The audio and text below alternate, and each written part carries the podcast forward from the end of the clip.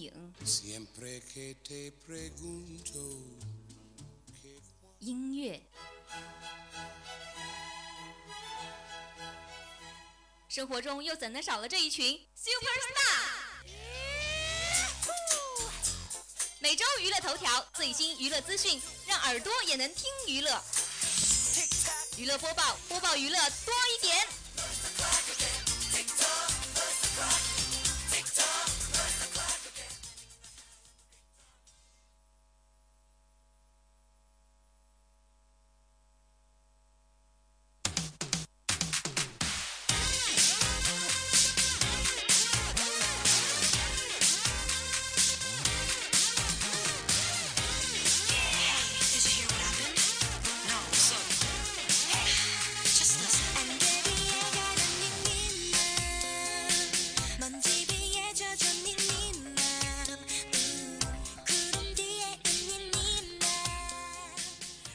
大家好，欢迎继续锁定 FM 九十点 FM 九十五点二浙江师范大学校园之声，这里是每周四晚与您不见不散的娱乐播报，我是温婉，现在就跟我一起喊出我们的口号：娱乐播报，播报娱乐多一点。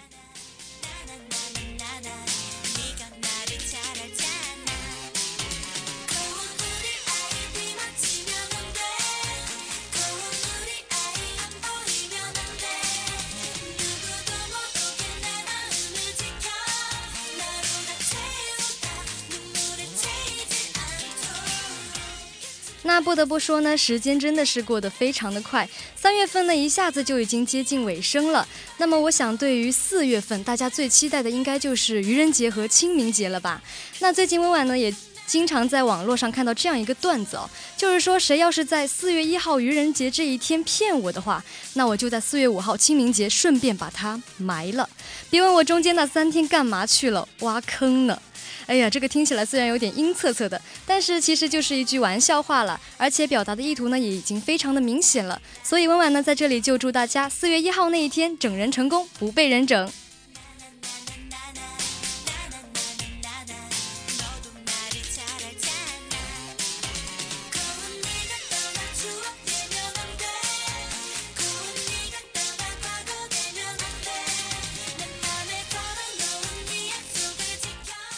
好了，在我们节目的一开始呢，首先还是要给大家介绍今天娱乐播报的主要内容。首先是第一个板块娱乐新鲜事，在这里要和大家分享五条最新的娱乐资讯。彭于晏三十三岁生日，全球粉丝齐庆生。国联李修平告别新闻联播，退居幕后。横店影视城演艺人员上岗前需签剧毒承诺书。韩团 BigBang 和 TwoNE1 入选 YouTube 音乐奖五十人，纪念兄弟保罗沃克、范迪塞尔为女命名宝琳。而在今天的第二个板块一周硬指标中呢，温婉要和大家谈论的是一个最近非常火，也有非常多人喜欢的一个歌手。那么具体是谁呢？我先卖一个关子，锁定娱乐播报，不要走开哦。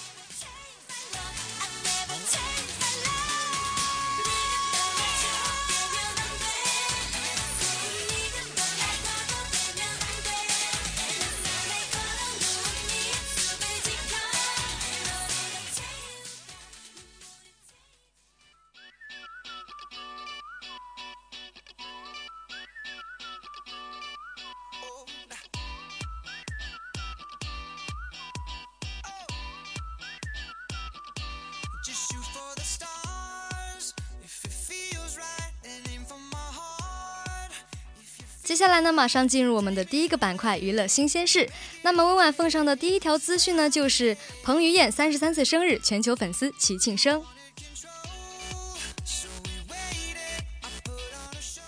彭于晏在三十三岁的生日那天呢，在微博转发了吹蜡烛的照片，并称又老了，欧耶！为了庆祝彭于晏的生日呢，粉丝在微博上发起了快闪的活动，并且约定在同一个时刻发出庆生微博。当日下午三点二十四分，彭于晏零三二四生日快乐的话题阅读量呢，就在十分钟之内暴涨超过了四十万，并且以超过一千六百万的话题量登上了当天的热门话题榜。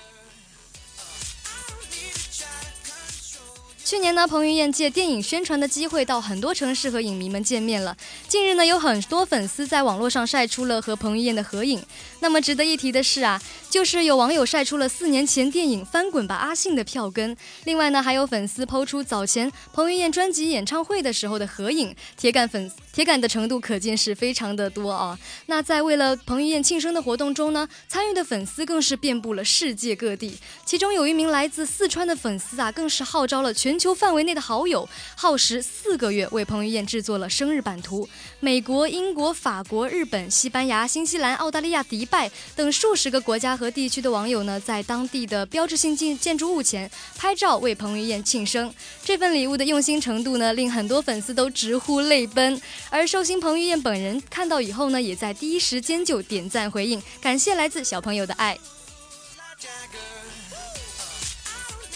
这样想想呢，还真是不太敢相信，当初的唐钰小宝现在都已经三十三岁了。不过时光老人还真是蛮待见他的，毕竟他除了褪去脸上的稚气以外，好像没有在他脸上留下什么痕迹吧。所以说到这里，问问想跟郭德纲先生说一句，老师把您和林志颖放在一起看，呃，真是有点对不住啦。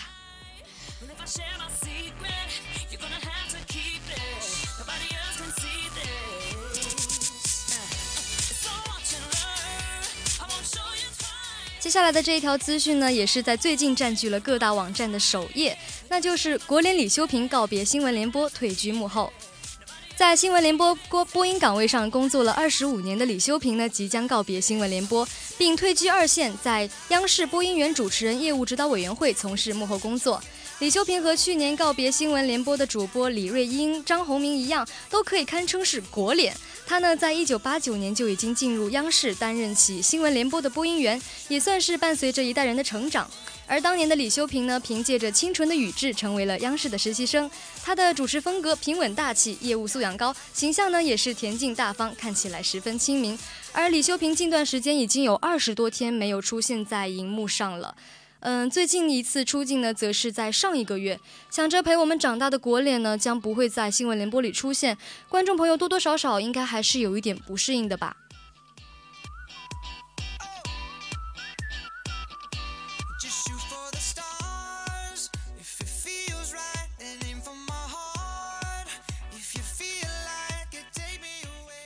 横店影视城演艺人员上岗前需签拒绝剧毒承诺书。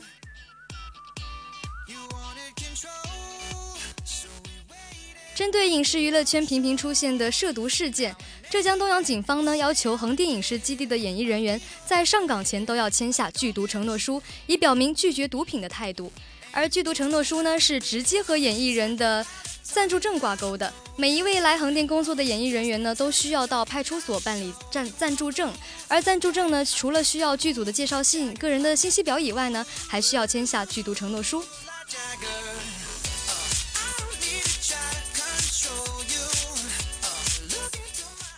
近年以来呢，歌手、编剧、演员、导演等演艺人员涉毒的事件呢，频频被曝光。这些人呢，不仅触犯了法律，还给社会以及广大青少年观众带来极大的负面影响。而横店作为亚洲规模最大的影视拍摄基地呢，去年总共接待了中外影视剧组一百七十八个，在演员工会注册的横漂人员就已经高达两万多人了。但是剧组演员多，流动人口多，休闲的娱乐业发达，可见横店的禁毒工作呀，也是非常的艰巨的。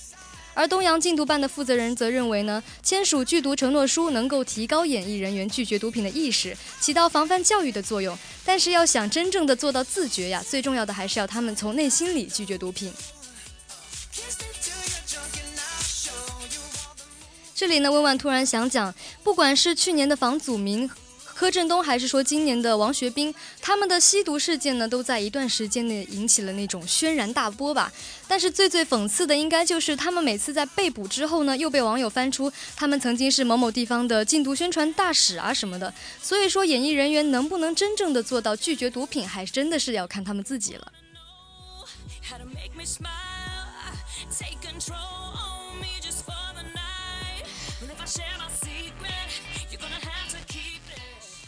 接下来要送上的是一条新鲜的韩流动态：韩团 BigBang 和 2NE1 入选 YouTube 音乐奖五十人。BigBang 和 2NE1 被选为2015年 YouTube Music Award 五十人的同时呢，也因为在 YouTube 上得到了特别的待遇而引人注目。本月二十四号上午，YouTube 通过官方 Twitter 以 YTMA Fact 为题，在五十个艺人中选了十三个艺人，给他们留下了非常具有特别意义的 Twitter。BigBang Two N 1呢，跟 Snoop Dogg、Ariana Grande、Lady Gaga 还有 Nicki Ma Nicki Minaj 等在全球十分知名的艺人呢一起被提到，而证明了他们在全世界的人气。YouTube 还讲到啊，在 BigBang 的频道里，视频总点击量已经超过了十二亿，而 2NE1 的正规二级主打歌 Come Back Home 的 MV 呢，点击量也已经超过了三千四百万。另外呢，BigBang 在准备时隔三年的回归，并且 2NE1 CL 成员这个成员呢，正在和曾经协助鸟叔曾成功在美国出道的 SB Projects 签订合约呢，也得到了当地媒体的关注。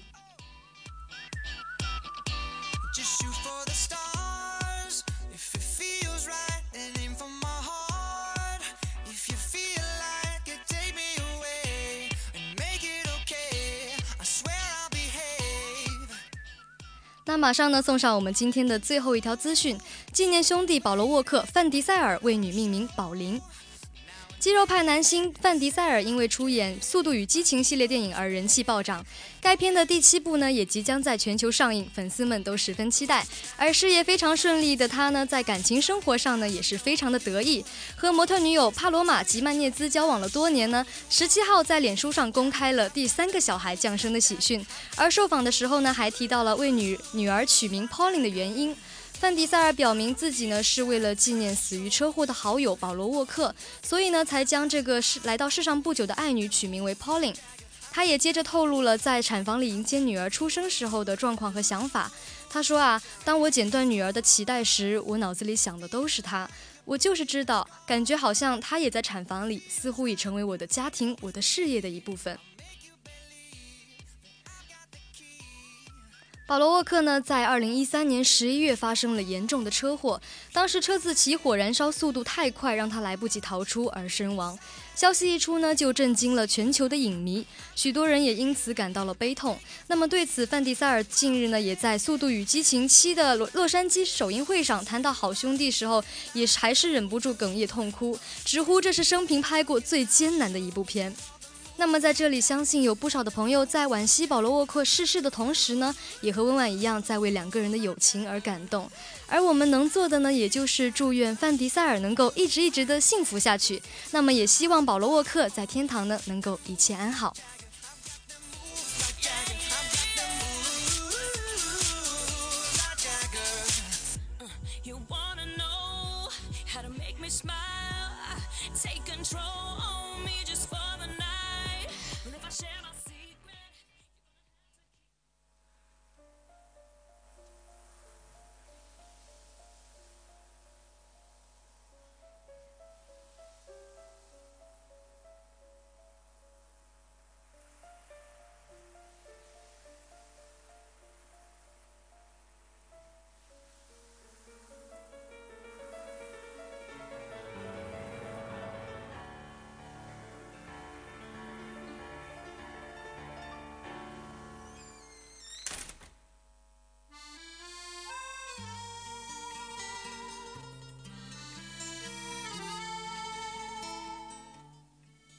我们的音乐风格转换的是有点快的。那么卖了这么半天的关子呢，在这一首贝加舞尔湖畔的前奏响起来的时候，相信大家所有的问题应该也就迎刃而解了。那么温婉在第一次听到这样一首歌的时候，就在想，能写出这么一首又宁静又悠远的歌的人，到底应该是一个怎样的人呢？而当我终于在电视上看到他的时候，就感觉自己心里面那种所有的疑问好像都尘埃落定了。那么没错，在今天的一周硬指标里面呢，温婉就和大家来聊一聊这样一个安静的美男子李健。照亮整个夜晚多少年以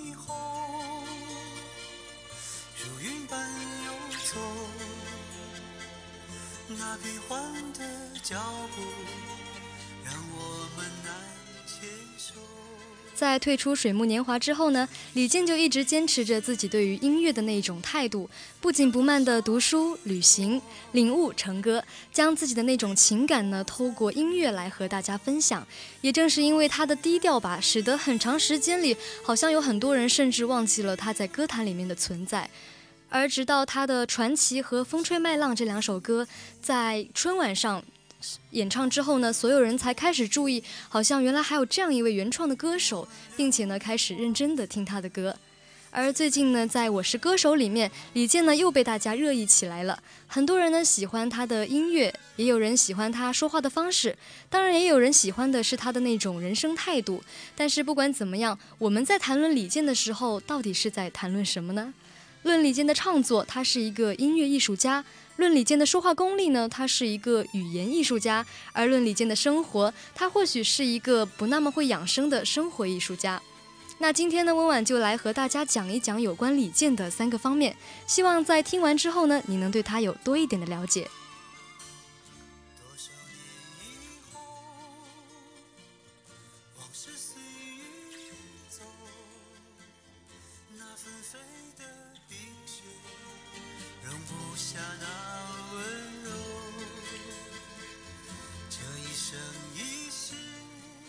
首先说起李健，用逼格颇高的逗逼音乐家来形容他，或许是再合适不过了。你别看李健平时说话挺逗的，但是他的逗不是那种很接地气、粗暴的逼着你去笑的那种逗。李健的逗有一种非常高的逼格，就好像很多文艺青年其实也犯二的气。想起他去《天天向上》的时候说，东北人大部分时间生活在冰天雪地中，身体活动少了，嘴巴就利利索了。不能出去玩，还能自己在屋里跟自己玩，说个段子，自己逗逗自己。那通过这样的一个言论呢，我们也可以大概明白，李健的逗大多是用来讨好自己的。你如果听完笑了，那么说明你和李健有着相似的笑点；如果不笑呢，也没什么大不了的，反正他也没有，也不是为了逗别人笑才说这样的一番话。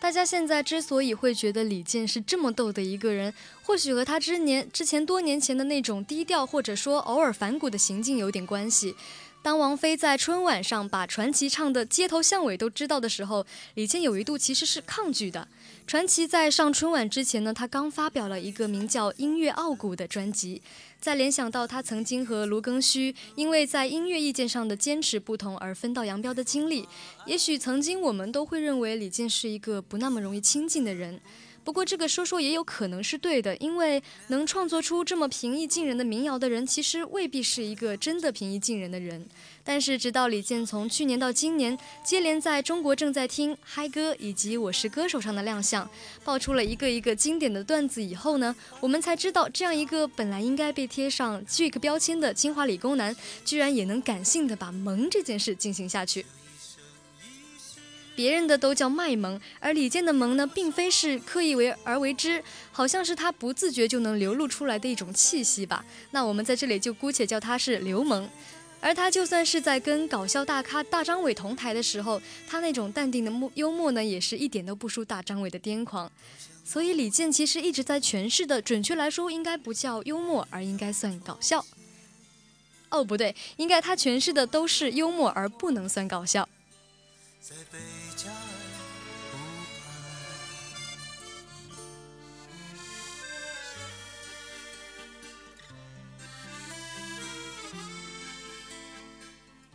接下来就说说李健这个人的人生态度吧。温婉觉得他是一个高调做事、低调做人的人。搞笑这个词大多属于高调的人，而幽默或许比较适合去形容一个低调的人。而李健他确实是一个蛮低调的人，低调到好音乐唱了这么多年，就因为几次在春晚上的亮相才被更多人知道。可能也正是因为李健的低调吧，所以他在音乐上的那种专注呢，就显得格外的纯粹。他是一个非常在乎作品的人，比方说我们刚刚讲到的那一首《传奇》，他不愿意这首歌被烂大街，但是又很矛盾的，他并不是那么在乎奖项。比如说，呃，很多人可能都记得去年在李李荣浩呢在台湾金曲奖上提名五项，并拿下了最佳的新人奖这样一件事情。但是与此同时，人们不知道的是，李健呢也因为《时光》这样一张专辑呢，呃，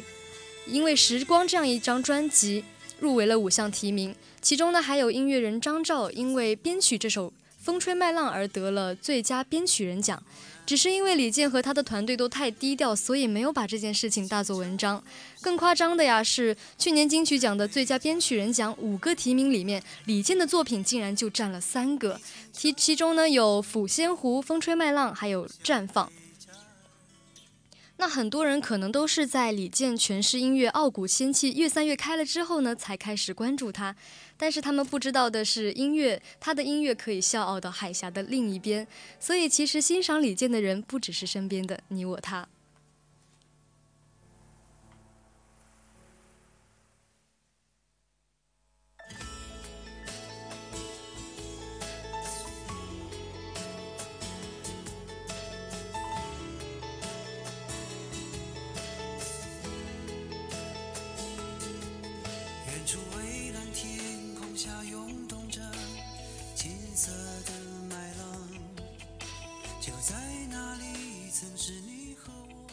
在我是歌手里面，李健的老年手机和秋裤的段子让很多人都开怀大笑。那么看了这个，可能很多人都会觉得李健应该是一个非常复古的人。不过事实上，李健确实是一个不浮躁并且有点小怀旧的人。他用的那种手机甚至不带有微信的功能，更多他在朋友圈里面被人评论呢，主要是通过《我是歌手》里面的经纪人沈梦沈梦辰在微信朋友圈发布照片来完成的。而当他在《天天向上》上和那个汪涵合唱了一首粤语歌之后呢，他也不免的感慨哦，当年的歌怎么就写得那么好听？脸上呢更是洋溢着一种对于过往的一些向往。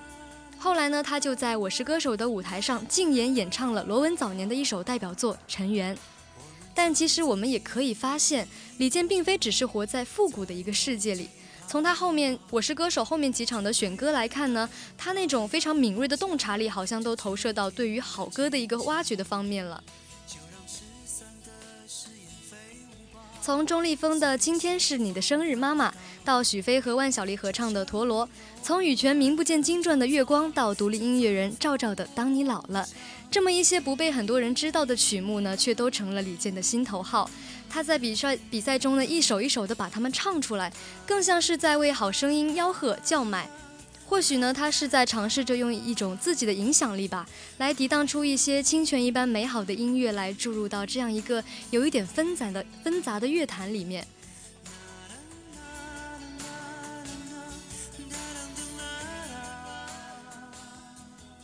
再回到李健的手机这样一个梗上，温婉个人认为，可能并不是李健不喜欢智能手机，或者说不喜欢现代的生活方式，只是他可能没有把生活的重心放在这些事情上而已。可能也正是因为这样，他的音乐呢才会美得那么纯粹色的麦浪就在。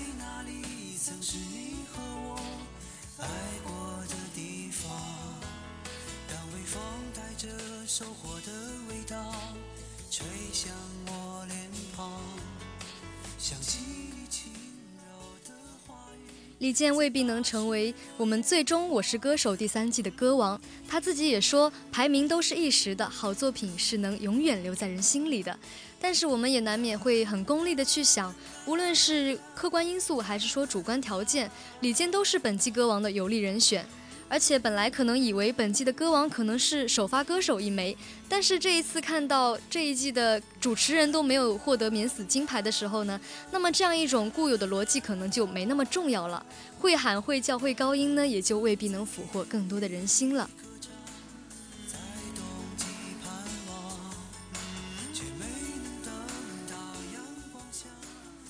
李健在我是歌手里唱了这么多场，加上突围赛，他好像只比首发的歌手少唱了一首歌而已。但是在电视上，至少我们丝毫看不见李健的那一种疲惫，他反而像是还有很多想唱没唱到的好歌，要等着再像唱一首新歌一样，要唱给观众们听。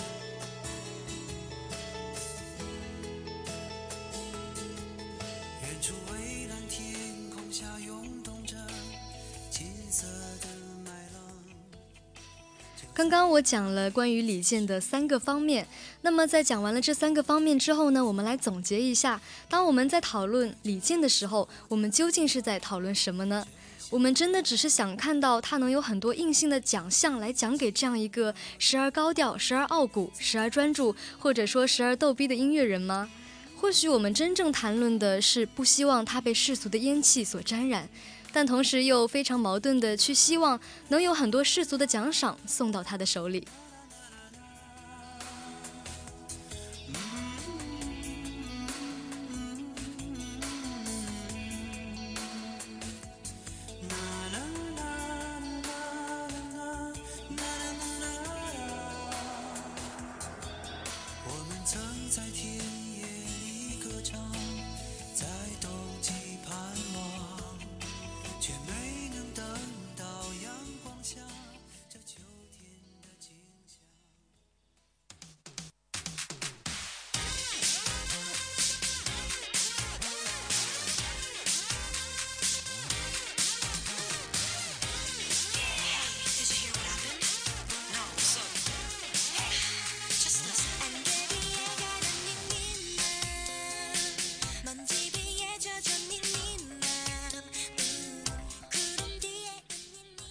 好了，那么在我们节目的最后呢，还是来回顾一下今天娱乐播报的主要内容。首先是第一个板块娱乐新鲜事，给大家分享了五条最新的娱乐资讯。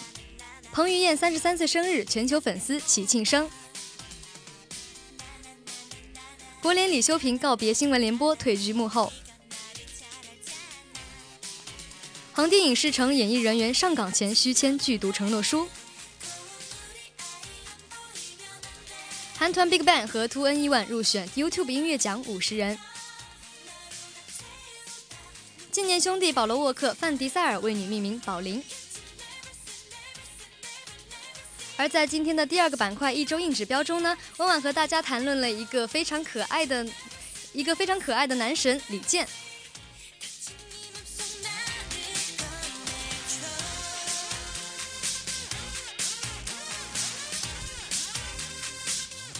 好了，以上就是我们今天娱乐播报的全部内容，感谢您的收听，我是温婉，我们下期再见，拜拜。